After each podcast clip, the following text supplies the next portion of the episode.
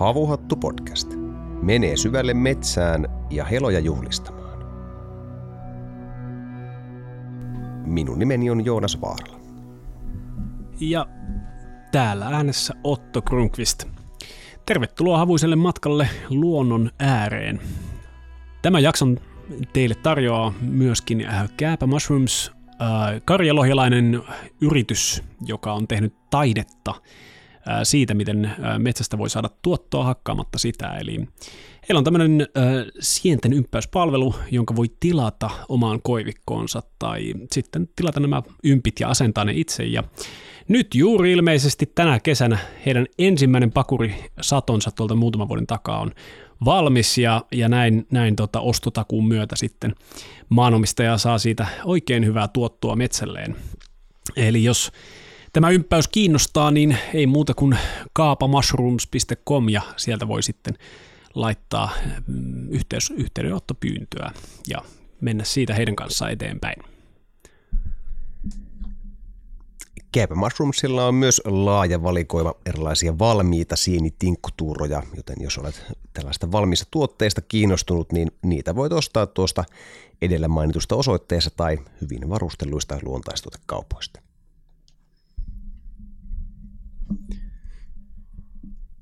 No niin, tässä on pöydän ääressä ää, useampi herrasmies Porvon kipinästä.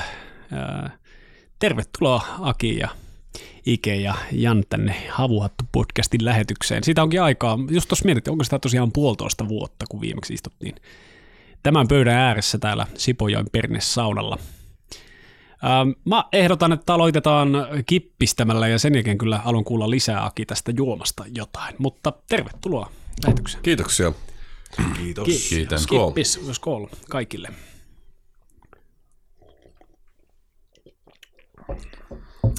Joo, Aki, laitoit mut tuossa heti ennen kuin aloitettiin, niin hakemaan vielä muutama olut lasin tänne ja, ja tuota, kaadoit tähän jonkin sorttista juomaa, josta vieläpä sanoit, että siihen liittyy joku salaisuus, niin, niin tuota, mistä nyt oikein on kyse?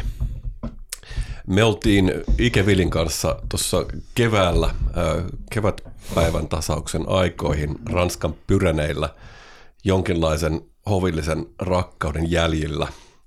Ja se on ihmeellinen paikka, Pyrenit, ja, ja tota, siellä on paljon erilaisia niin kuin, pieniä tällaisia niin kuin oman persoonallisuutensa omaavia paikkoja. Ja tota, me satuttiin, sitten tietenkin innostuttiin heti paikallisessa kaupassa ostamaan kaikkea mahtavia juomia, mitä sieltä saa. Ja me ostettiin tällaista pikon aperitiffia, appelsiinilikööriä, jota me sitten juotiin ja ihmeteltiin sitä. Mutta sitten kun me päädyttiin tällaiseen hyvin outoon pieneen kylään, Renlebein nimiseen kylään, jossa siis oli salaliitto teorioita ja maagisia sotia meneillään ja paikallisen... Löytyykö ufoja? Ufoja oli siellä vuorolla, natsiufoja tietenkin ja, ja tota, sitten paikallinen pizzerian sen omisti joku... Tota, Prior de Sionin niin, papitar. Si, Sionin veljeskunnan papitar ilmeisesti, niin siellä me opittiin tässä baarissa siis, mm. jossa tota, suorastaan tarjolla tuputti mulle, että ei kun näin se juodaan tämä pikoon, eli mm. kaadetaan siis olutlasin pohjalle – mm. tätä appelsiinilikööriä ja tota, sitten siihen päälle yksi niin kuin, olut. It's a beer chaser man. It's a beer chaser man, kuulimme muutaman otteeseen sinä, sinä iltana. Sitten mä ajattelin, että jotenkin saadaan tällainen hyvä meininki tänne, mm. että tuodaan jotain niin meidän matkalta. Tämäkö se oli se salaisuus, mikä siihen juomaan liittyy? Tämä oli se salaisuus. Paho- pahoittelut, jos se oli tosi lannistava. Tietenkin ensimmäisenä tuli mieleen, että jos kerran olette tällaisessa tota, ää, miten se nyt sanoisi, tota, vaihtoehtokulttuurin mekassa suorastaan, niin, niin siellä olisi sitten jokaiselle juomalle myös tämmöinen tietynlainen ritualistinen tarkoitus ja merkitys, mutta kyllähän tämäkin kelpaa ja toisaalta tavallaan tämä on meille tämmöinen podcast-nauhoituksen rituaalijuoma tänään.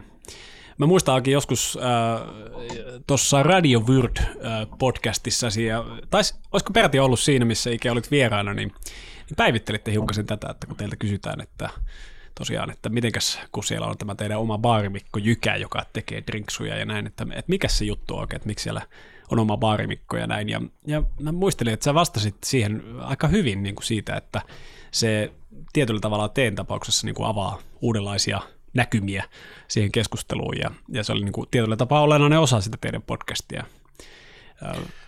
Joo, ni, niinhän se oli ja siis parhaimmillaan se ylevöittää keskustelua ja mieltä ja kirkastaa ajatusta tiettyyn pisteeseen saakka, jolloin se lähtee sitten taas niin kuin tavallaan peruuttamaan atavistisiin syövereihin, kuten oli tapana sanoa, että sitten meillä tuli myös varsin tällaisia sumuisia keskusteluja nauhalle, hmm. mutta toisaalta sekin on se yöpuoli ja sellainen vähän se, mitä ihmisistä tulee esille, kun ei ole enää täysin kontrollissa, niin sekin on niin kuin mielenkiintoista mun mielestä hmm. ja kertoo ihmisistä jotain, että,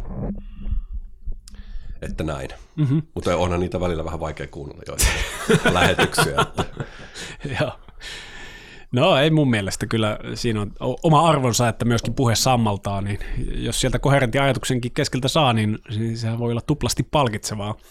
Ähm, mutta joo, tosiaan tämä uusin Porvon kipinälehti on, on tosiaan ää, niin kuin helojen aiheesta, lemmen aiheesta, ja te olette kaikki ää, kirjoittanut tai saatiin tietenkin maalannut tähän ää, uusimpaan lehteen, niin, niin tota, mites nyt, teillä oli edellisellä kerralla vähän tämmöinen synkempi aihe näiden vainovalkeiden muodossa, ja, ja nyt sitten ollaan tämmöistä kesäistä lempeää hehkuttelemassa eri artikkeleilla, niin, niin voitte vaikka kukin itse kertoa, että miten tämä aihe nyt niin kuin, teissä resonoi ja miten, miten päädytte kirjoittamaan siitä esimerkiksi, mistä kirjoititte tuohon tai tuotitte materiaalia?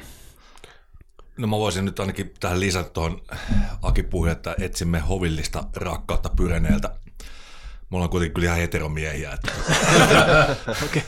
Aivan. Se, mistä mä nyt kirjoitan osittain tuossa, mä en ole ihan varma, tiedänkö mä itsekään, mitä se tarkoittaa, mutta tietenkin mä nyt itse olen viime aikoina ollut aika kiinnostunut antiikin selitysmalleista, antiikin koko kosmologian läpikäyvistä selitysmalleista lemmestä ja sieltä tietenkin löytyi hyvin mielenkiintoisia tuota, tuota, myyttejä ja teorioita. Ja mä nyt yritin vetää vähän yhteen semmoisen niin klassisen maailman käsityksen erilaisista rakkauden muodoista – Eroksesta ja Filiasta ja Storgesta ja muista vastaavista. Mutta tietenkin laitoin sen nyt myös tähän niin kuin rakkaudesta laulamisen piikkiin, kuten tuota, rakkaudesta on paljon laulettu välillä vähän tuota, vakavasti otettavammin ja välillä sitten hieman kitschimmin. Mutta tuota, mutta sä päädyt kirjoittaa Afroditestä ja, Joo. ja, ja niin kuin nimenomaan ehkä se, mikä mu, mua ainakin sytytti siinä artikkelissa tosi paljon on se, että Afrodite on tämmöinen kaksiluontoinen, että hänet, hänet voidaan nähdä niin kuin autuaana ja sitten taas toisaalta aivan kauhistuttavana.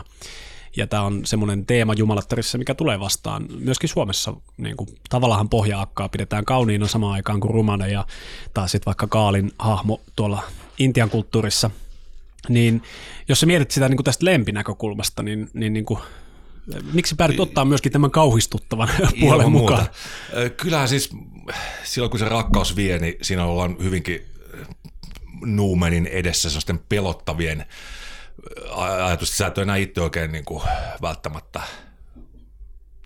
pysty enää hallitsemaan itseäsi. Tuntuu, että, kun, että se on niin kuin se demoninen possessio käytännössä katsottuna, ei ollenkaan hyvällä tavalla. Joo, mä yritin fiilistellä Afroditten, mitä sanotaan myös kyproslaiseksi, niin häne, hänellähän on temppeli Pafoksella, mikä tietenkin sitten on hajotettu myöhempien uskontojen toimesta, mutta tota, mä siellä luulin saaneni kiinni sellaista hyvästä fiiliksestä, mistä mä tein itse asiassa biisinkin sitten tuolle meidän uusimmalle levylle Sleep of Monsters levylle Mother of Phantoms, ja siinähän mä tässä nyt tavallaan peilaan tätä kristinuskon rakkauskäsitettä kautta sitten tätä Afroditten rakkauskäsitettä ja sitten haluaisin niitä nokkelasti yhdistää silleen, että uh, we sought the sleep of obli- oblivion in her illusions. And though she has favored she has made insane.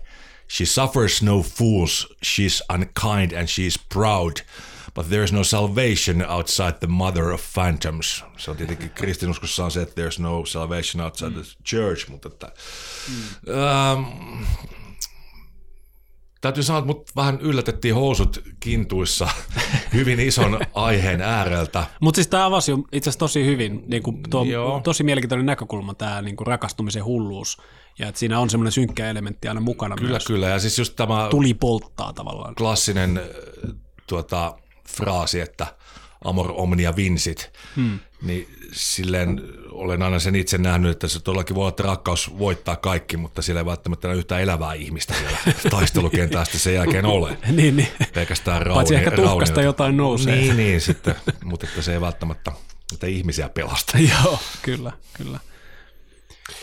Niin ja siis tämän, tämän lehden lähtökohtaan oli, että meidän piti alun perin jo aikaisemmin tehdä niin kuin tällainen ö, erosteemainen numero, kevätteemainen, tällainen niin kuin valoisampi tavallaan, kun se meidän ensimmäinen kekrinumero oli tietyllä tavalla sellainen katabasis, niin sitten mä heti ajattelin, että, okei, että seuraava on sitten niin kuin anabasis, että lähdetään... Come on. Mikä on katabasis ja anabasis? No siis äh, se niin kuin, katabasis tai kekri tai muuten, sehän tietenkin viittaa se sen niin kuin alaspäin menoon tuonelan käyntiin tietyllä tavalla, mikä on usein tällainen niin initiatorinen aihe, että, että käydään ensin jossain manan mailla, vainajalassa tai muualla hakemassa jotain tai käymässä läpi jotain tai, tai saamassa jotain saloja ja sitten niin kuin tavallaan tullaan sieltä takaisin. Ää, mutta se liike on niin kuin alaspäin menevä, kun taas sitten mä halusin, niin kuin, että se seuraava olisi sitten ylös. Mä huomasin se itse siinä ykkösnumerossa, että se on alaspäin menevä, että sitten mä halusin, että se seuraava olisi niin kuin ylöspäin menevä. Mm. Mutta sitten olisi, olisi jotenkin tuntunut todella äh, jotenkin epäsopivalta julkaista sitä tai tehdä sitä silloin, kun Ukrainan tota, Venäjän hyökkäyssota Ukraina oli just alkanut, mm. niin se tuntui, niin kuin, että kaikki kulttuurinen energia on siinä aiheessa, on sodassa. Mm. Ja se oli, muutenkin, se oli myös aihe, mitä mä halusin tutkia, niin sitten me tehtiin tämä Vainovalkeat, mikä käsittelee sotaa mm. ikuisena aiheena, eli ristiriitaa periaatteessa. Ristiriidan vastakohta on yhtyminen, yhdistyminen. Eli tämä on se sitten, mitä me tässä kolmannessa numerossa käsitellään. Mm-hmm.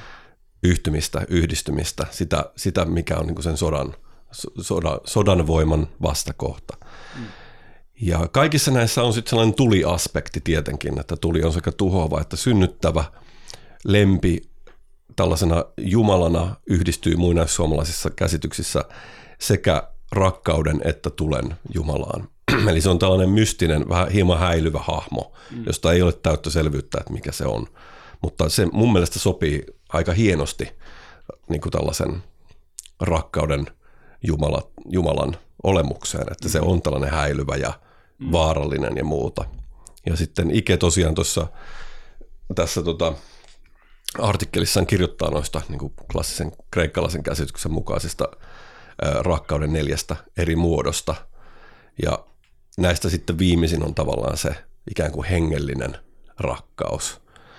Ja, ja tota, sillä, siihen mä viittasin tällä hovillisella rakkaudella, koska siellä Pyrenellä on tietenkin tämä Troubadourien perinne, joka perustui tällaiseen hovilliseen hengelliseen niin kuin rakkauteen. Saksaksi minne.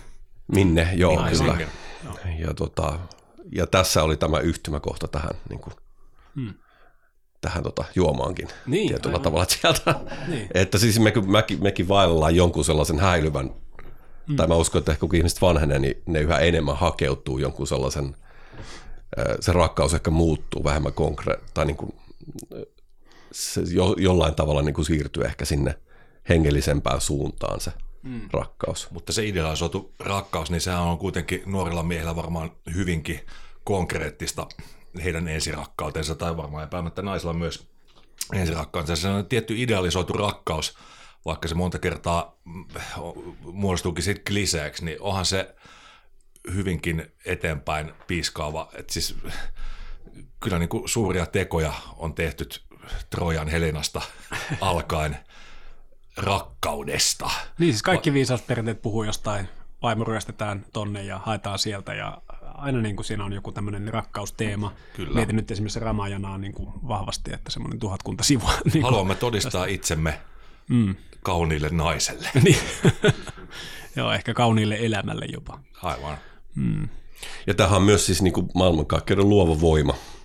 Ilman sitä meitä ei olisi täällä, ilman sitä mitään ei olisi. Ja, ja tavallaan tällaisen niin kuin ristiriidan ja, ja tota, sodan aikakautena, missä mekin eletään, niin tavallaan mun mielestä niin kuin tämä, tässä numerossa mä haluaisin niin kuin tietyllä tavalla palata niin kuin niiden perusasioiden äärelle. Mm. Että lähteä siitä, että mikä niin kuin oikeasti motivoi meidänkin työtä, niin sehän on siis rakkaus. Sehän mm-hmm. on niin tietyllä tavalla pyyteetöntä ja hullua tämä meidänkin toiminta niin.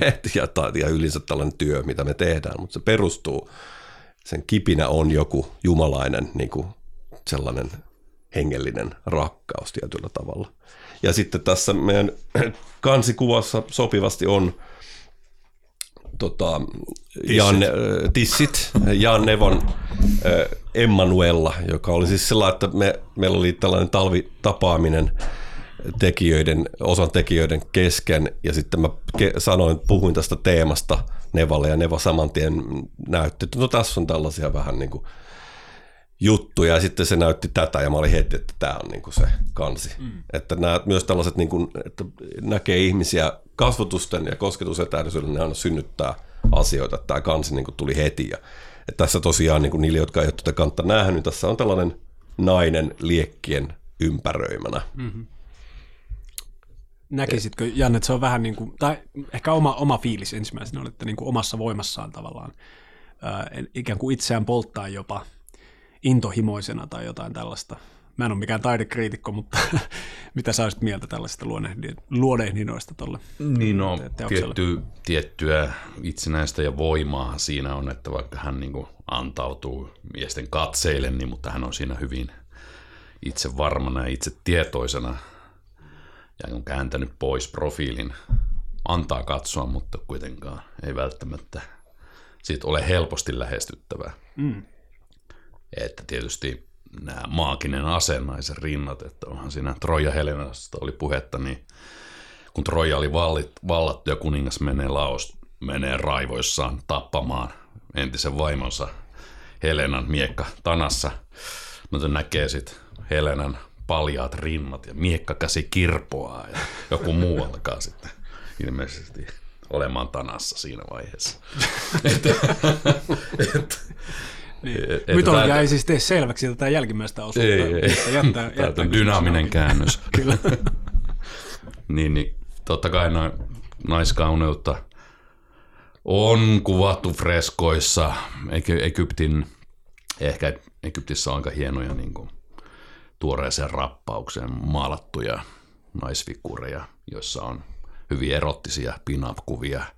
Hän pukeutui hyvin läpinäkyvään asuun ja rinnat maalattiin kirkkaan punaisiksi, tai nännit maalattiin kirkkaan punaisiksi. Että mm. Maalauksessa tavallaan tämä yksi mm, tällainen katoava kauneus, koska on tietysti mielessä tämä naisen kauneus, niin se on yksi haasteellisimpia aiheita maalata niin, että siitä ei tule mauton. Mm-hmm.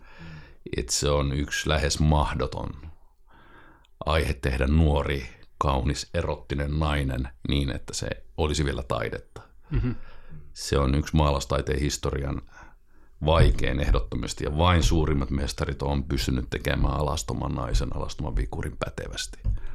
Tiziano, Velasquez, Picasso. Mm-hmm.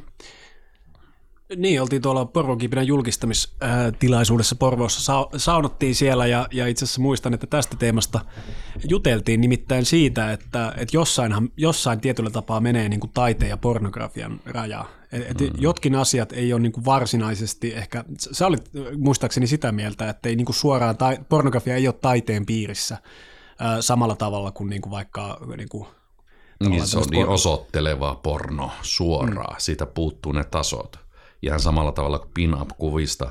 Tai hyvässä, hyvässä taiteessa on niin eri kaikki taso, tasot niin kuin, tavallaan myös kuolemaan läsnä.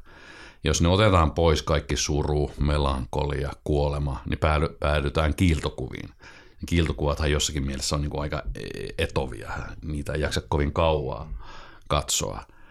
Ja sama on pin-up-kuvat, että eihän ne pornokuvat, niin ne on, niin ne on niin yksitasoisia – Mm. Että sitten kun Tom of Finland on nyt nostettu tällaisen suurten mestareiden niin taiteen tasoon, niin mä vaan heidän kysymyksen, millä tavalla se eroaa heteropornokuvituksesta. mm. esimerkiksi amerikkalaisista pin-up-kuvista, jotka on myös teknisesti todella taitavasti mm-hmm. tehty.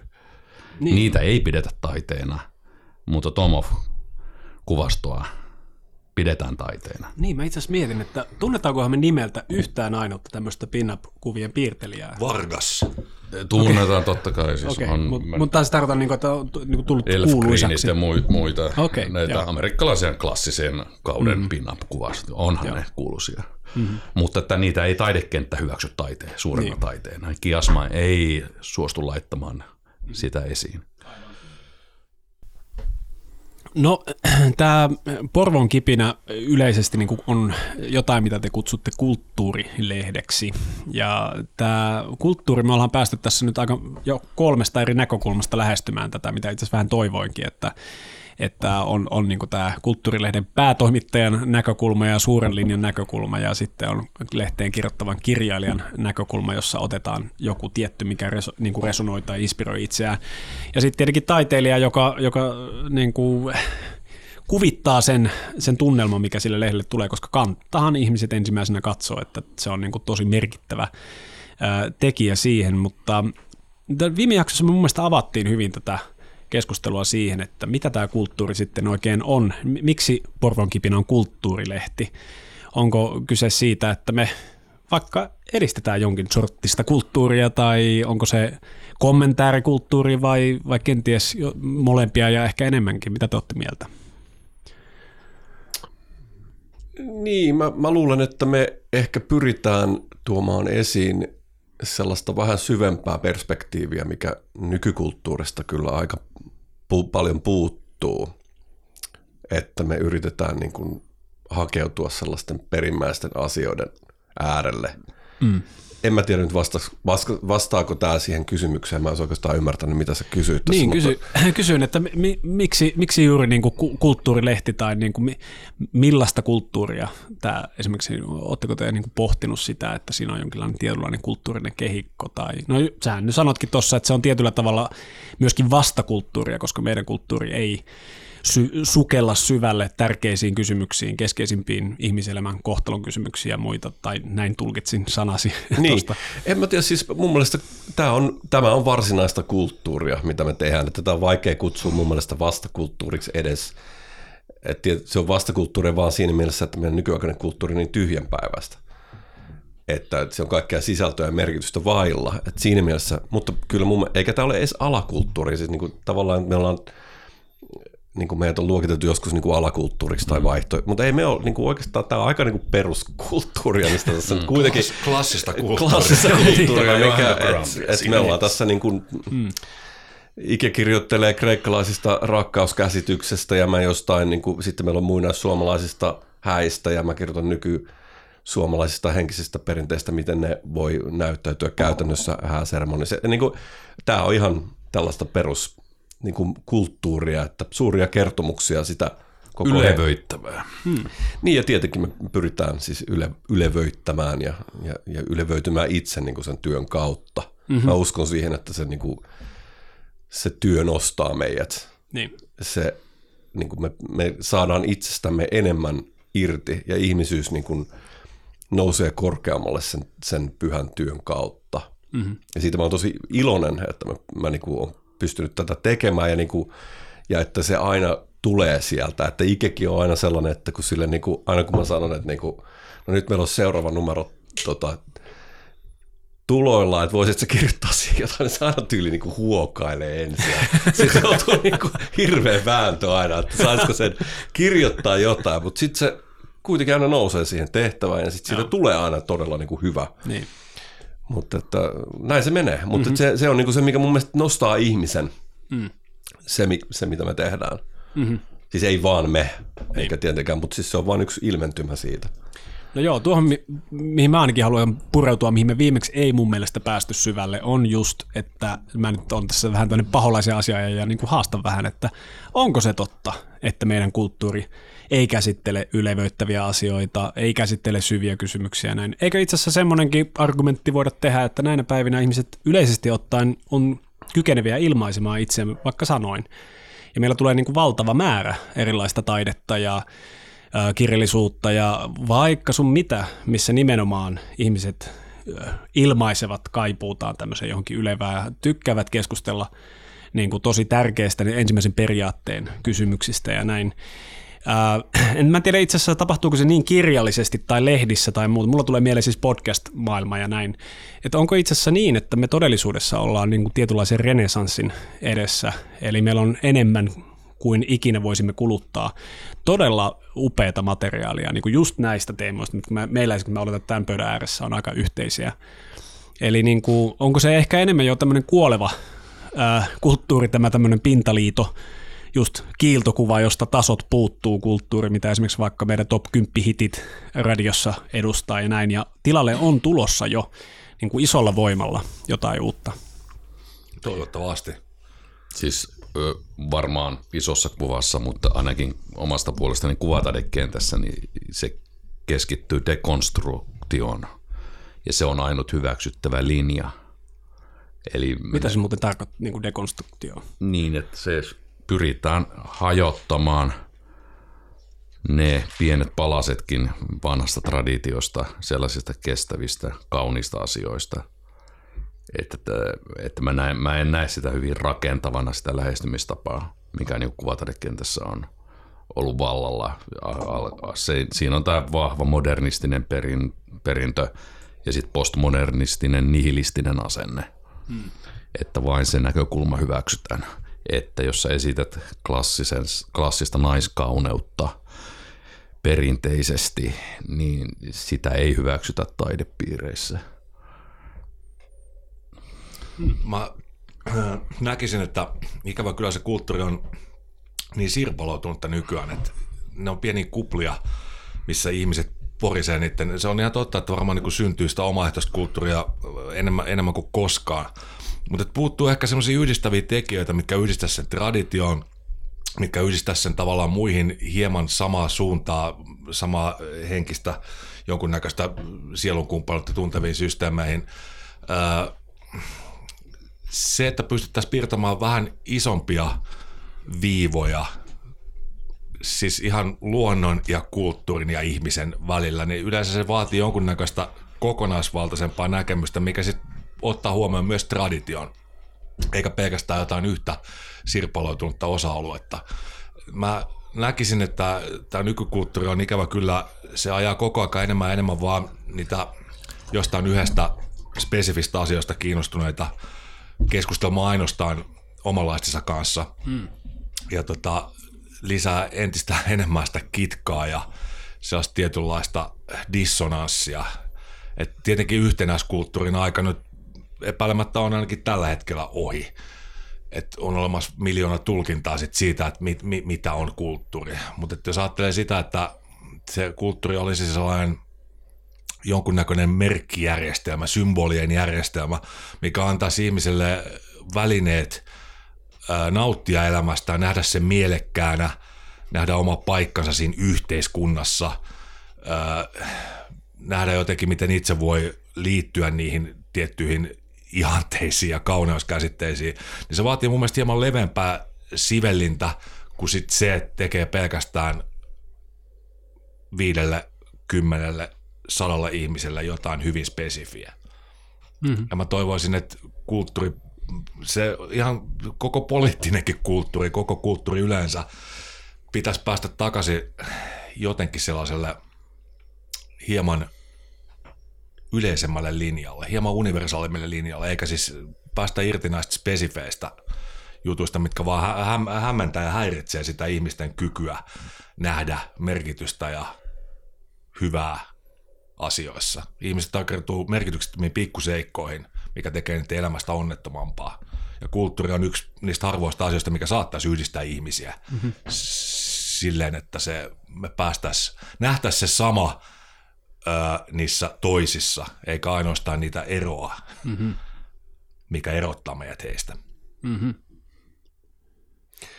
Ja myös tietenkin sitten tämän lehden kohdalla, niin kuin, että miten mä mietin sitä paljon, että miten lähestyä niin tätä, ylipäätänsä tätä lempeä aiheena, että jos nyt mietitään, mielletään se hetkeksi tällaisena jonkunlaisena rakkauden ja eroksen muotona, niin se on kuitenkin aihe, joka on niin kuin läpäisemään kulttuurin niin täysin ja meidän kulttuurin niin kuin kyllästetty toisaalta imeliällä romantiikalla jonkun tällaisten niin kuin, tota, romanttisten komedioiden muodossa tyyli tai tällaista ja, niin kuin, ja tota, poplaulujen muodossa, jossa niin kuin toistellaan jotain latteuksia.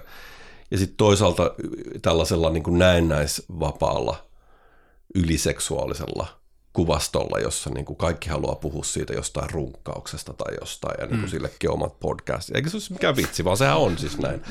Et se, et, et siis niinku, et mietit, että siitä on niinku riisuttu samalla sit myös se mysteeri ja arvoitus, mikä on kuitenkin keskeinen osa sitä. Mm-hmm. Niin me jotenkin tässä yritettiin sitten niinku ottaa askel taaksepäin ja yritettiin lähestyä sitä jotenkin sen, sen, niin kuin sen alkuperäisen mysteerin kautta, mikä, mikä käsittelytapana meidän kulttuurista mun mielestä aika paljon puuttuu. Joo, Joo tämä on mulle viime aikoina ollut erityisen niin kuin miele, mieltä askarruttava teema ylipäätänsä siksi, että et tota, mä oon pohtinut tämmöisiä niin kuin tiedon järjestelmiä ja sitä, että meillä on tietynlainen kieli tietynlaista syystä ja me, me käytetään monia niin kuin vertauskuvia esimerkiksi jostain syystä. Mulla tulee mieleen vaikka niin kuin kone ihmisestä, että kyllähän me monesti sanotaan, että ei kone kestä ja me ladataan akkuja ja ties tehdään mitä. Me ajatellaan, että ihminen on enemmän tai vähemmän jotain sellaista. Mutta sitten ihan niin kuin tämmöinenkin ajatus siitä, että, että seksuaalisuus, niin kuin sana seksi, että harvahan tietää sitä, että se ei ole mikään niin kuin uusi juttu. Sana seksi tulee jostain 1700-luvun puolesta välistä, eli se oli tämmöinen niin kuin tieteellinen termi. Eli silloin syntyi ensimmäiset tämmöiset niin kuin laitokset, joissa oli tämmöisiä niin kuin näytöksiä, missä jotkut lapset laitettiin kertomaan seksuaalitietämystään ja oli niin kuin seksivalistuksen synty ja näin. Ja ajateltiin, että ne maaseudun pervot pitää laittaa ruotuun, ja niitä pitää luoda tämä niin kuin oikea seksuaalisuus, mikä oli tämmöinen viktoriaaninen, hyvin tukahdutettu myös niin kuin moneltakin osin.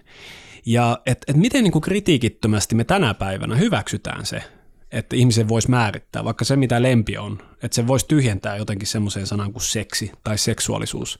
Jopa siihen pisteeseen asti, että ihmiset ei käytä sanaa lempiä tai rakastella tai näin, vaan niin kuin panna tai nussia, mitä näitä sanoja nyt on. Että sit, sitä tehdään tämmöinen, just niin kuin sanoit, tämmöinen, niin kuin sitä, sitä riisutaan se, se semmoinen mysteeri ja, ja sen, sen oikeasti todella syvällinen perusteellinen merkitys siis ihmiset puhuu fraaseilla, missä ei ole enää merkitystä ollenkaan, ne on vain kliseitä.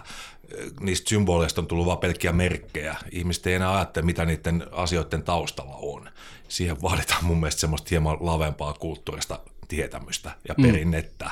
Koska nykyään ihmiset ajattelee, että jos lukee jonkun sanan jostain, ne tietää, mitä se tarkoittaa. Eikä mm-hmm. ne osaa kuitenkaan liittää sitä mihinkään, mikä antaisi sen merkityksen sille itse asiassa. Mm. Nämä on tärkeitä asioita, mitä kulttuurin pitäisi käsitellä. Mm-hmm. Antaa niitä merkkien, symboliverkostoja, mm. minkä avulla pystyy ymmärtämään niitä yksittäisiä kliseitä, ettei ne ole pelkkiä vain sanoja, mitkä ei mm. merkitse mitään. Kyllä. Joo, tässä, tässä jatkuvasti törmäillään myös seinä, jos vaikka yritetään oppia sitten muinaisilta kulttuureilta, vaikkapa nyt sitten intialaisilta, joka nyt on yksi niitä parhaiten säilyneitä pisimpään ja yrittää vaikka kääntää niitä termejä, mitä nämä on käyttänyt tällaisesta asiasta, kuin mihin me viitataan sanalla seksi. Mutta se on niin hämmentävää, että eihän siis tällaista sanaa sanskritista löydy. Ei myöskään vanhasta suomen kielestä. Se on meille hyvinkin tämmöinen suorastaan anglismi. Mä en tiedä missä, olisikin ihan mielenkiintoista lukea jonkun väitöskirja siitä, että milloin Suomessa on käytetty sanaa seksi ensimmäisen kerran. Mä voin lyödä vetoa, että se niin kuin ei voi olla yli 150 vuotta sitten. Jo sukupuoli, sukupuoliasioista puhuttiin ennen sitä. Ja... Mm. Niin, aivan, että mikä on ollut, niin kuin, mua kiinnostaa loputtomasti vaan se konteksti, koska siis tietenkin se, mistä ehkä, mihin itse on perehtynyt parhaiten, niin kuin vaikka tantrinen näkemys tästä aiheesta, se, se tiivistyy kolmikkoon. Se ei itse asiassa tiivisty edes välttämättä yhteen termiin, vaan vaan darmaan ja arttaan ja kaamaan. Eli se kaama, joka on siellä viimeisimpänä se autuus, siihen liittyy seksi, mutta siihen liittyy moni, moni, moni muu asia. Mutta se on vasta kolmikon viimeinen pysäkki niin sanotusti, eli sitä ennen pitäisi löytää niin kuin elämänsä suuntaviivat ja tarkoitukset ja realisoida potentiaalisia ja sitten lopuksi voi nauttia autuudesta ja silloin se on se makuhuonepuolella myös ihan, ihan oma juttunsa. Moi. Eli Mitä te olette mieltä ylipäänsä siitä, että no, tässä nyt puhutaan niin kuin kulttuurin ytimestä. Mun mielestä kulttuurin niin kuin, ja oma mielipiteeni siis tähän on se, että me on samaa mieltä, että nykyaikana me latistetaan, koska me just poistetaan ne merkitykset. Sä vaan luet sanan ja luulet ymmärtäväsi, mutta et tiedä mitään. Niin mitä se toinen maailma sitten edustaa? Niin kuin, se vaihtoehto, se mitä me voidaan oppia menneisyydestä tai millaista me voidaan rakentaa tulevaisuuteen verrattuna tähän – No mä puhun taas negaation kautta siis siinä mielessä, että musta tuntuu, että länsimainen ajattelutapa, rationalistinen, positiivistinen ajattelutapa ihannoi sitä, että sana olisi mahdollisimman hajuton ja mauton sitten sit, sit olisi riisuttu kaikki arvolataukset pois. Silloin se niin sanotusti olisi tosi. Eli se meinasi vain jotain, mitä, mikä, mikä voidaan mukamassa sitten jokainen ihminen tulkita samalla tavalla. Mutta kun ei se niin ole kuitenkaan tota, san, sanoille pitää palauttaa niiden arvolataus, niiden pitää merkitä jotain, ne ei voi merkitä kaikkeen kaikille, koska silloin jos sanat merkitsee kaikkeen kaikille, niin silloin ne ei, mer- ne ei merkitse yhtään mitään kellekään.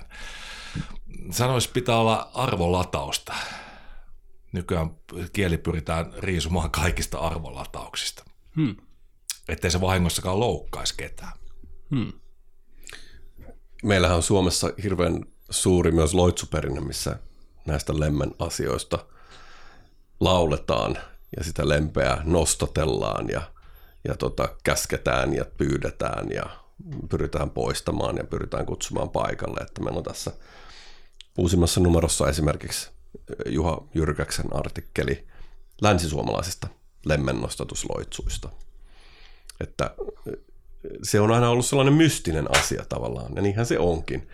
Ja sitä mä oon yrittänyt tässä myös ilmasta, että se on myös niin kuin mysteeri, joka hallitsee suurimpaa osaa meistä ihmisistä. Halusimme sitä tai emme. Niin se on meidän niin kuin herra mm. tai valtiatar, että mm. se niin kuin, sitä on aika helppo sanoa, että juu, juu että kyllä mä niin kuin hallitsen tätä asiaa, mutta mm. eihän me todellisuudessa, me ei osata hallita sitä, vaan se menee juuri päinvastoin. Mm. Ja se, se on niin kuin, ja sitten tässä on, meillä on yksi hyvä arvostelu tässä tota, Janne Suutarinen, J.J. Suutarinen on kirjoittanut arvostelun Evolan kirjasta, joka käsittelee rakkauden ja eroksen mysteerejä, jossa just tuodaan esille se, että se niin kuin tavallaan se seksi antaa sellaisen pienen vilahduksen ää, Jumalasta mm. tai absoluutista. Mm. Että se on ihmiselle aina sellaista, niin kuin, se edustaa aina sellaista kaipausta – johonkin sellaiseen perimmäiseen. Hmm. Jumalhakuisuutta. Jumalhakuisuutta ja ihmisen seksuaalisuus ei niin kuin, pyrikään pelkästään lisääntymiseen, vaan siinä on aina tällainen niin kuin henkinen ulottuvuus tai joku, mikä kertoo niin kuin ihmisen ole, olemuksesta mun mielestä jotain tosi keskeistä. Mm-hmm. Että se ei ole vain tuosta mekaanista puuhaa, mm-hmm. mihin se on usein meidän nykykulttuurissa redusoitu. Ja niin kuin kaikki on redusoitu niin kuin sen alimman nimittäjän mukaiseksi ja alhaiseksi, niin se ei kuitenkaan ole sitä. Mm. Joo, ja aivan. Ja tuohon voisi jatkaa just, että toisin kuin monesti luullaan, niin raamatussa laulujen laulu, mm-hmm. niin Jumalan ja ihmisen välistä suhdettahan kuvataan just tämän morsiamen ja sulhasen kohtaamisena, ja se on hyvinkin, siinä voi, se on niin kuin taas se just se symbolikieli, että se on kahdella tasolla. Se voi nähdä siinä seksuaalisena hurjasteluna, tai siis seksiaktia kuvataan, rintoja, mutta mm. silloin myös se toinen taso ja kolmas taso, se hengellinen taso. Mm-hmm. Meidän ajan seksuaalisuudesta puuttuu tä- tyystiin tämä hengellinen taso. Mm-hmm. Samoin tämä niin Ristin Johannes, Sielun pimeä yö, todella hieno runollinen teksti, jossa morsia lähtee etsimään sulhastaan. Mm-hmm. Ja siinä kuvaa sitä, että ihminen etsii yhteyttä Jumalaan. Mm-hmm. Sana intohimo, siis passion tai Leidenschaft, se kärsimys ja intohimo ja sitten taas fyysisen rakkauden mukaan tuo. Siis nämä on ihan selkeästi niin kuin samaa juurta. Mm. Niin ne sotkeutuu jotenkin kesken. Kiima ja katumus. Niiden Kirun myllyn dialektiikka, kuten Perttu Häkkinen tapa sanoa. Tunnisti kyllä heti juu kielestä.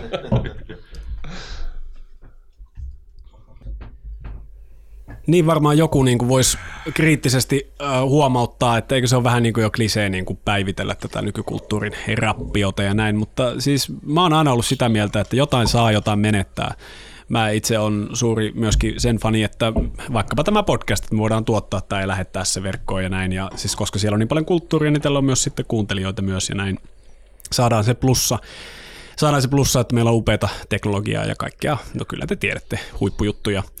Mutta sitten taas, niin mä en vaan pääse sen yli, että vaikuttaa siltä, että väki on tosi masentunutta.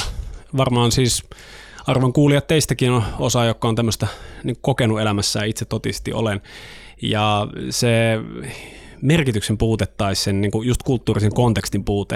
Että sulla olisi ympärillä kulttuuri, joka sanoo sulle, että kyllä sä oot ihan arvokas sellaisena, kun sä, ei sun tarvi huolehtia tuollaisesta asiasta. Ei sun tarvi niin selvittää maailman saloja yksin. Meillä on tässä vuosituhansia jo niin kuin traditiota takana, joka auttaa sua tässä eteenpäin. Eli onkohan se siitä johtuva juttu, tämä masennusepidemia, että meiltä puuttuu tämmöinen kehikko, puuttuu tämä merkitys? Siis ihminen kestää mitä tahansa, jos se on merkitys.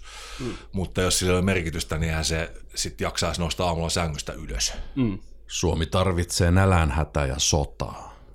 Ai ai, sitä on nimittäin ehkä tiedossa, niin ei passaa manata. se on brutaalisti sanottu, mutta se... En tiedä. Eihän sellaista kukaan voi toivoa. En mäkään toivo, mutta epätoivon hetkellä voi tulla ajatuksia, että jos se puhdistaisi. Hmm. Se on ihan totta, siis merkityshän ja sen poissaolo on niin keskeisiä asioita niin munkin työssä. Ja kyllä mä mietin, että niin se, että me ollaan nyt viime aikoina tässä muutamassa podcastissa ja muussa, tai on, on sattunut puhua just siitä, että eihän tällaiset, niin tällä työllä toisaalta niin tämä on kauhean vaikeaa, eikä tässä, tässä oikein niin kuin, ole vaikea niin kuin, tulla toimeen. Ja tässä on paljon, niin kuin, paljon, mikä on vastaan ja tuntuu, että maailma on vastaan. Ja tässä, tässä niin kuin, taistellaan koko ajan niin kuin häviävää taistelua. Mutta sitten taas esimerkiksi mä kirjoitan tässä lehdessä Wagnerin ringistä ja sen jutun nimi on Sankarin pyhä kärsimys. Että mä luulen, että sellainen merkitys tavallaan pyhit selittää myös sen kärsimyksen. Että sä voit, sä voit läpikäydä paljon kärsimystä ja paljon tuskaa ja muuta, jos sulla on sellainen niin kuin pyhä. Ja mä puhun mieluummin ehkä siitä pyhästä, koska mun mielestä se on jotenkin niin kuin ehkä sopivampi kuin se pelkästään se merkitys. Mutta tavallaan puhutaan niin kuin samasta mm. asiasta. Niin, voisiko olla se, että kun mietitään, että Suomessa on hirveästi pyhäjärviä ja pyhätuntureita ja aina mietitty, että miksi niitä on niin joka paikassa, niin ehkä just se on se merkityksellinen järvi tai merkityksellinen tunturi, erityisen tärkeä rituaalipaikka tai jotain tällaista, ja siksi sille annetaan tämä nimi pyhä. Ja, ja se on taas meidän kulttuuri mun mielestä puute, että me ollaan saastutettu tämmöinenkin termi. Esimerkiksi niin kuin lemmen näkökulmassa pyhä on ilmeisesti joku semmoinen, joka ei lemmi tai jotain tällaista. Erityisesti on joogapiireissä huomannut, että joku tämmöinen selibaattiajatus tai muu niin kuin ilmeisesti jotenkin elävöittää ja kohottaa ihmistä. Mä en ole ikinä uskonut mihinkään niin kuin tämmöiseen. Mutta mut semmoinenkin niin puoli meidän kulttuurista löytyy, että et, et yritetään samaan aikaan ehkä olla niin kuin py, pyhiä jotenkin, puhtaita ja jotain tällaista, mutta sitten ei voida sille mitään, että ollaan kuitenkin siellä meidän kulttuuri ehkä alimmissa vieteissä niin kuin niiden vietävänä ja, ja niin kuin riippuvaisia. Ja tuo, mitä tuosta kulttuurista puhuttiin, niin mä mietin, että avaiskohan tämä sille, sitä kautta, jos me mietittäisiin, että tämä on niin kuin kulttitehdas, tämä meidän kulttuuri. Eli että sulle luodaan niin kuin kaikenlaisia identiteettejä ja sitten niin kuin vaikka, en mä tiedä, punk tai jotain, ja sitten ne muut on jotain muuta. Ja että se, siitä tulee semmoinen tietty kulttimentaliteetti, siellä on omat mestarinsa ja omat oppinsa ja mitä ikinä. Ja sitten vaan valitset, otan tämän kultin tai tämän kultin. Ja nämä on monelta osin niin kuin toisiaan myös poissulkevia, erityisesti sitten jos politiikassa ollaan liikenteessä. Eli, eli niin kuin tämä, tämmöinen niin kuin vähän outo niin kuin hyvän ihmisen ha- havittelu, niin kuin tosi keskenään ristiriitaisilla keinoilla on ehkä mun mielestä se, mikä niin kuin just vaivaa meidän kulttuuria. No tässä on, mennään just nimenomaan siihen identiteettiin ja siihen, miten tämän nykyteknologian avulla se on hirveän helppo niitä ulkoisia tunnusmerkkejä viljelemällä jossain sosiaalisessa mediassa luulla, että olen tällainen, jos julkaisen itsestäni tietynlaisia päivityksiä, tietynlaisia kuvia. Ja siinä on itse asiassa yksi mun mielestä esimerkki siitä, miten te- teknologia ää, lave, siis kaventaa merkityksiä ja tota, tekee niistä samalla pinnallisempia. Moni ihminen saattaa luulla, että hän tuntee itsensä, tämä kreikkalaisen delfolainen maksimi Gnot Hiselt on tunne itsesi, se on muuttunut huomattavasti paljon vaikeammaksi nykyaikana kuin mitä se oli kymmenen vuotta sitten, puhumattakaan sata vuotta sitten. Ehkä se yhdenmukaisuuden paino oli musertava ja hirveän rasittava kaikki ää, tässä meidän Akikin perinteiden puolesta puhuja, ja hän olisi saatettu myös kivittää ja tota, upottaa suohon, koska hän, oli, hän olisi ollut, hän ei olisi sopinut ehkä välttämättä sitten siihen valtavaan yhteenmukaisuuden paineeseen, mutta että nykyään kun sitä yhteenmukaisuuden painetta ei ole, niin ihmiset tosiaan joutuu sellaista bittivirrassa ää, vatsa ylöspäin kelluvista meemeistä rakentamaan kaiken näköisiä identiteettejä, mi- mi- mihin ne sitten ehkä itse pettyy tai niiltä putoaa kaikki pohja pois, kun ne huomaa, että se ei sitten kuitenkaan ehkä ollut minä, mikä oli se, joka kävi salilla ja kuunteli sellaista musiikkia ja otti sellaiset äh, ihanteet puolustettavakseen, koska se, siitä tuli hyvää sosiaalisen median päivitystä. Niin ja siis nykypäivänä... Siitä tuli siis... paljon liikentyksiä. Mm. Niin. Ja nyky, siis näähän nämä, niin kun mä puhun paljon tästä, niin kun olen molemmissa kirjoissani puhunut tästä, niin kun, että miten sitä pyhän puutetta korvataan kaikenlaisilla hyvin pin, pinnallisilla. Niin kuin usein ne liittyy johonkin kulutustottumuksiin, että niin kuin mä diggaan tästä, niin mä oon tää ikään kuin. Mä diggaan Star Warsista tai mm. Metallista tai rapista tai mistä tahansa sitten niin kuin siitä sellaisesta jostain niin kuin niistä asioista, mihin sä saatut laittaa niin kuin sun, sun rahat, niin niistä tulee niin kuin sun identiteetti. Tai sitten saattaa olla joku poliittinen juttu, tai sitten tällainen niin kuin joku uusi uskonnollinen liike oli se sitten. Koska siis meidän, meidän arkipäivä, meidän nykypäivähän on täynnä uskonnollisia liikkeitä, jotka näyttää, ei näyttäydy uskonnollisina liikkeinä poliittis, niin kuin ulkoisesti, mutta jota niin kuin on täysin sitä. Hurmokselliset uudet poliittiset liikkeet e, e, niin kuin nimenomaisesti on sellaisia, jossa on tällaisia hyvin, niin kuin jos katsoo vaikka jotain Black Lives Matter-liikettä, niin sehän on täysin tällainen hurmoksellinen.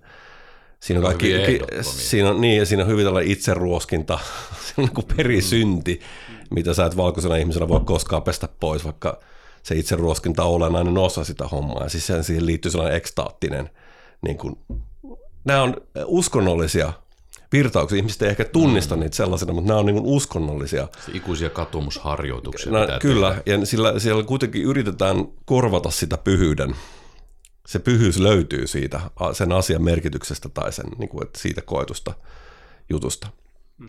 Mutta nämä on kaikki niin kuin sellaista, no Oswald Spengler puhuu niin kuin tällaisesta toisesta uskonnollisuudesta. Mun mielestä tämä menee, nämä uudet liikkeet menee jo niin kuin kolmannen uskonnollisuuden piiriin. Ne varmaan menee vielä kauemmaksi siitä, mitä Spengler mm. tarkoitti, että näistä traditioista, jotka on tavallaan menettänyt merkityksensä, mihin nykyihminen takertuu, niin nyt me ollaan jossain niin kuin jo vielä pitemmällä mm. siitä. Ja mitä sä puhuit tuosta pyhästä, että meillä on pyhäjärviä ja pyhiä paikkoja, mutta pyhähän aina liittyy, liittyy siihen niin kuin keskeisyyden tai ytimen käsitteeseen tai siihen ajatukseen, että on joku sellainen keskiö, josta kaikki muu niin kuin säteilee tai se, se liittyy sen, kokoontuu sen ympärille. Mutta kun sitä keskeistä ei ole, niin kaikki ikään kuin liuventuu jokaisen suuntaan. Ja kaikki on silloin niin kuin samanarvoista ja, ja ihmeellisen merkityksetöntä. Hmm. Niin, ja tämä on se niin kuin Suomessa me löydetään itsemme tänä päivänä. Että mun on kyllä kauhean vaikea olla kauhean niin kuin positiivisesti suhtautunut mihinkään asiaan. Että. Itse näen myös asian sillä tavalla, että e- eihän kautta kirjoitun historian, niin eihän nämä niin kuin, suurin osa kansasta ole kuitenkaan niin kuin aktiivisesti pyhää etsinyt, vaan, vaan ne on ollut hyvinkin niiden niin kuin mundaanien asioiden parissa, että lähinnä on ihmisiä kiinnostelussa niin kuin leivän saaminen ja, ja niin kuin peuran löytäminen sieltä metsästä. Ja, ja nämä on ollut kuitenkin niin kuin tosi pienen piirin juttuja, että su, su, suurin osa ihmisistä on, on vaan niin kuin ottanut sen, sen niin kuin pyhän sanan annettuna, eikä sitä sen, sen niin kuin enempää ole tutkiskeltu, eikä, eikä, eikä välttämättä ole siihen niin kuin ollut, ollut niin kuin kiinnostusta eikä aikaakaan. Että että että on, on, on, on, onko se niin kuin ero siihen nykypäivän kuitenkin se, että pyhä on vaan sitten niin kuin poistettu sieltä? Mä näkisin vaan, että jos ihminen nykyäänkin kulkee siellä Pyhäjärven tai Pyhävuoren ympäristössä ja luonnossa, niin kyllä se niin kuin, hänen aivonsa latautuvat positiivisella energialla aivan toisella tavalla kuin sille, että hän olisi Facebookissa. Mm-hmm. Että aikoinaan ihmiset ilman muuta tota, niin kuin nykyäänkin joutuu taistelua toimeentulosta, olemassaolosta, mutta tota, mä näkisin, että mitä kauempana ne on sieltä Pyhäjärvestä ja Pyhävuoresta, niin sitä tota, enemmän niitä mielenterveysongelmia tulee.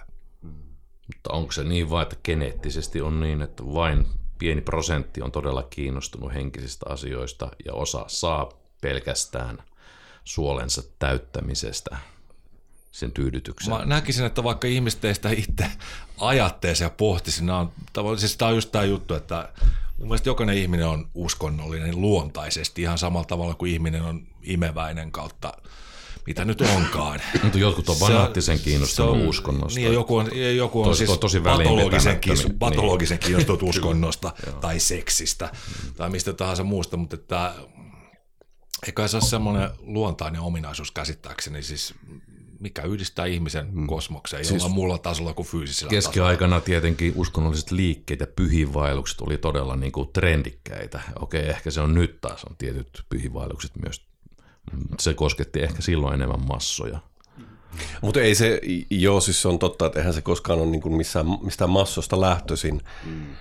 mutta puhutaan kuitenkin siitä, että se, se massa hyötyy siitä, että se massa elää pyhän piirissä. Mutta mut onko ne 1800-luvun ma- maanviljelijät, kun ne on siellä, ku, tai 1700-luvun ma- maanviljelijät kuunnellut sitä latinankielistä messua ja katsellut niitä freskoja siellä, siellä kirkoseinillä, niin on, on, onko ne kuitenkaan saanut pyhän kokemuksia siitä Jumalan palveluksesta?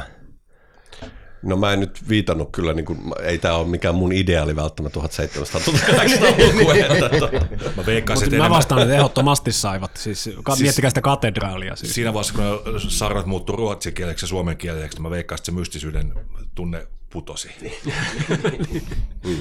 niin se, se varmaan kuulosti heistä oudolta, koska itse varmaan ovat tottuneet käyttämään kieltä lähinnä siinä maatalouden ja perhepiirin ympäristössä ja yhtäkkiä joku puhuu jostain mm, jumalaisesta. Kyllä ja sitten niin kuin miettikää sitä, että siis jonain, eh, tähän myös sekoittuu taide ja kaikki tämä, että niin kuin, jos ihminen on eh, ihminen, niin kuin sä sanoit, että se on tehnyt tuolla jossain niin kuin duunia ja näin ja sitten silloin on ollut harvinaisia hetkiä, jolloin se on tehnyt niin pitkän matkan johonkin kylään ja se on käynyt vaikka jossain kirkossa ja siellä on esitetty joku musiikkikappale vaikka. Mm. Ja kun se on kuullut yhden kerran elämässään, totta kai ne on ollut ihan mielettömiä niin kuin transcendentteja kokemuksia. Tai ehkä ne koki vaan sen Disneylandina, värikkäät piirrokset seinillä, musiikki. Mutta mm. siis äh, tyttärelleni Disney-satuja äh, lukeneena ja soittaneena äh, kaseteilta, niin, niin tota, kyllä se on mystinen kokemus heille ja merkityksellinen ja niin kuin syvä, syvä kokemus. Se on tietenkin lapsen mieli, se ajattelee eri tavalla. Ja Disneyn sarjathan siis sinänsä pyrkii täyttämään tätä jumalhakuisuutta. Emme päästä näitä myyttejä mihinkään meidän suosituimmat kirjat, kaikki Marvel Universe ja kaikkea, mitä näitä nyt on, ne on suoraan myyttisiä tarinoita. Ne on toistettu iku, ikiajat ja uudestaan ja uudestaan vaan eri siis muodossa. on sanottu, että keskeä ihminen oli kaikista rikkain ihminen, koska keskeä ihminen eli siinä sadussa. Se usko kaiken. Jumalat, enkelit, maahiset, aaveet, unet. Me ollaan köyhiä. Me ei uskota enää mihinkään. Joo, ja tämä on myös se, että miten me käsitetään maailma. Tästähän on, on tuota puhetta just tästä niin kuin että muinainen ihminen näki maailman niin kuin mytopoeettisesti, että se tapa, mm. sen tapa käsittää maailmaa oli sellainen, että ukkosella siellä joku heittää vasaralla tai ratsastaa jollain vuohilla. Että se, oli, niin kuin se todellisuus oli sitä, että hän käsitti maailman tällaisena mytopoeettisena. Kun tai nykyään... ei välttämättä konkreettisesti käsittää, mutta hän näki sen ihan toimivana selitysmallina. Juuri näin. Kun taas sitten niin nykyaikana kaikki redusoidaan, että kaikki on vaan jotain tavallaan merkityksettömän aineen liikettä. Mm. Se on ihan yhtä uskottava narratiivi kuin se, että ä, talouskasvu pelastaa meidät tai teknologia pelastaa meidät tai joka päivä. Meillä mysteeri on sitten tietellä pimeä aine ja tällaisia, mutta se on hyvin materiaalista. Joo, tämähän, ainakin mun mielestä tämä kiteytyy paljon symbolikieleen ja sen ymmärtämiseen ja, ja itse asiassa hämmentävällä tavalla myös niin kuin ihan maalaisjärkeen tapaamme nähdä maailmaa. Ja, ja tota, mä haluaisin vähän niin kuin syventää tätä meidän yritystämme tavoittaa semmoinen ehkä muinainen mieli. Olisiko se muinainen joku tämmöinen maaorja tai maanviljelijä tai metsästäjä, keräilijä tai ties vaikka huutolainen joskus kauan aikaa sitten. Eli millainen se maalaisjärki on mahdollisesti voinut olla, olla silloin. Ja sen mä luulen, että se itse asiassa antaa meille aivan uusia tapoja myös lähestyä tätä lempen ajatusta, koska mä haluaisin puhua nimittäin tuossa löylyosion puolella vielä myös tästä William Puustisen avioliittoa käsittelevässä, avioliiton historiaa käsittelevästä artikkelista, koska se oli kyllä mielestäni hyvin kiehtova katsaus tähän aiheeseen. Siis ihminenhän oli tietysti huomattavasti joutui olemaan paljon nöyremmässä suhteessa luontoon, koska hän oli paljon riippuvaisempi luonnonvoimista. Me ollaan niin nykytekniikan kautta tietyssä mielessä voidaan röyhkeästi vastustaa sairauksia, luonnonvoimia, mutta sen ajan ihminen ne oli aika lailla luonnon armoilla. Hän ei juurikaan voinut sairauksille juuri mitään, oikeastaan muuta kuin rukoilla mm. ja uhrata. Että ehkä me olemme röyhkeämpi, röyhkeämpiä ja ehkä se nöyryys tulee ilmi niissä sen ajan kanssa myyteissä. Ja... Fatalismissa ihan siinä, että mm. tämä on meidän osamme, mikä on meille säädetty. Ja tietenkin tässä nyt voidaan miettiä sitä, että onko se eurooppalaisen ihmisen sielu se Faustinen, että me voimme voittaa kaikki. Ja sitten loppu, mitä se Faustin loppupeleissä sitten kävi.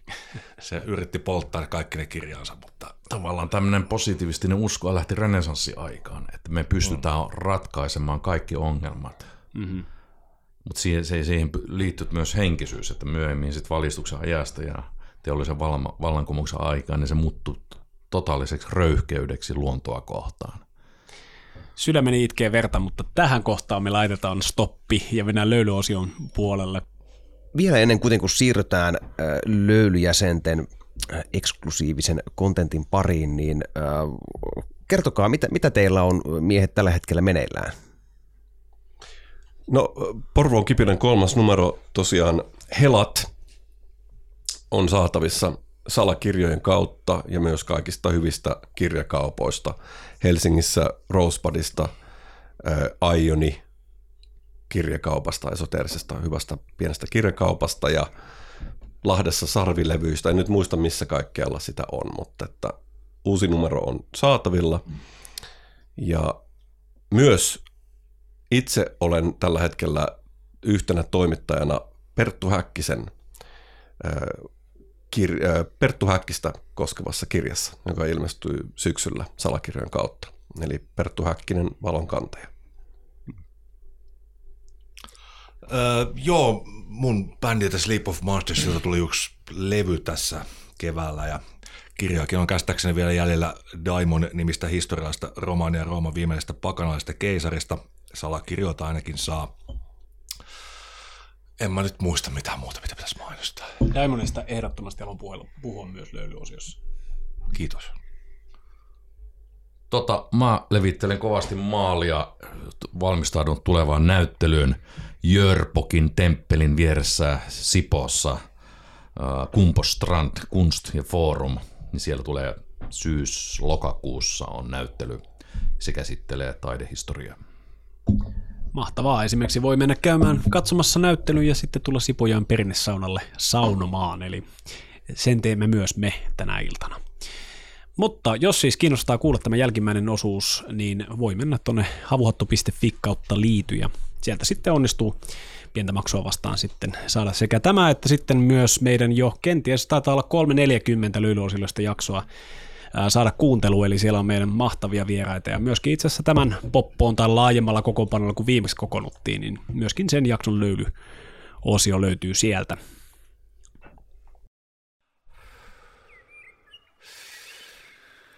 Mm.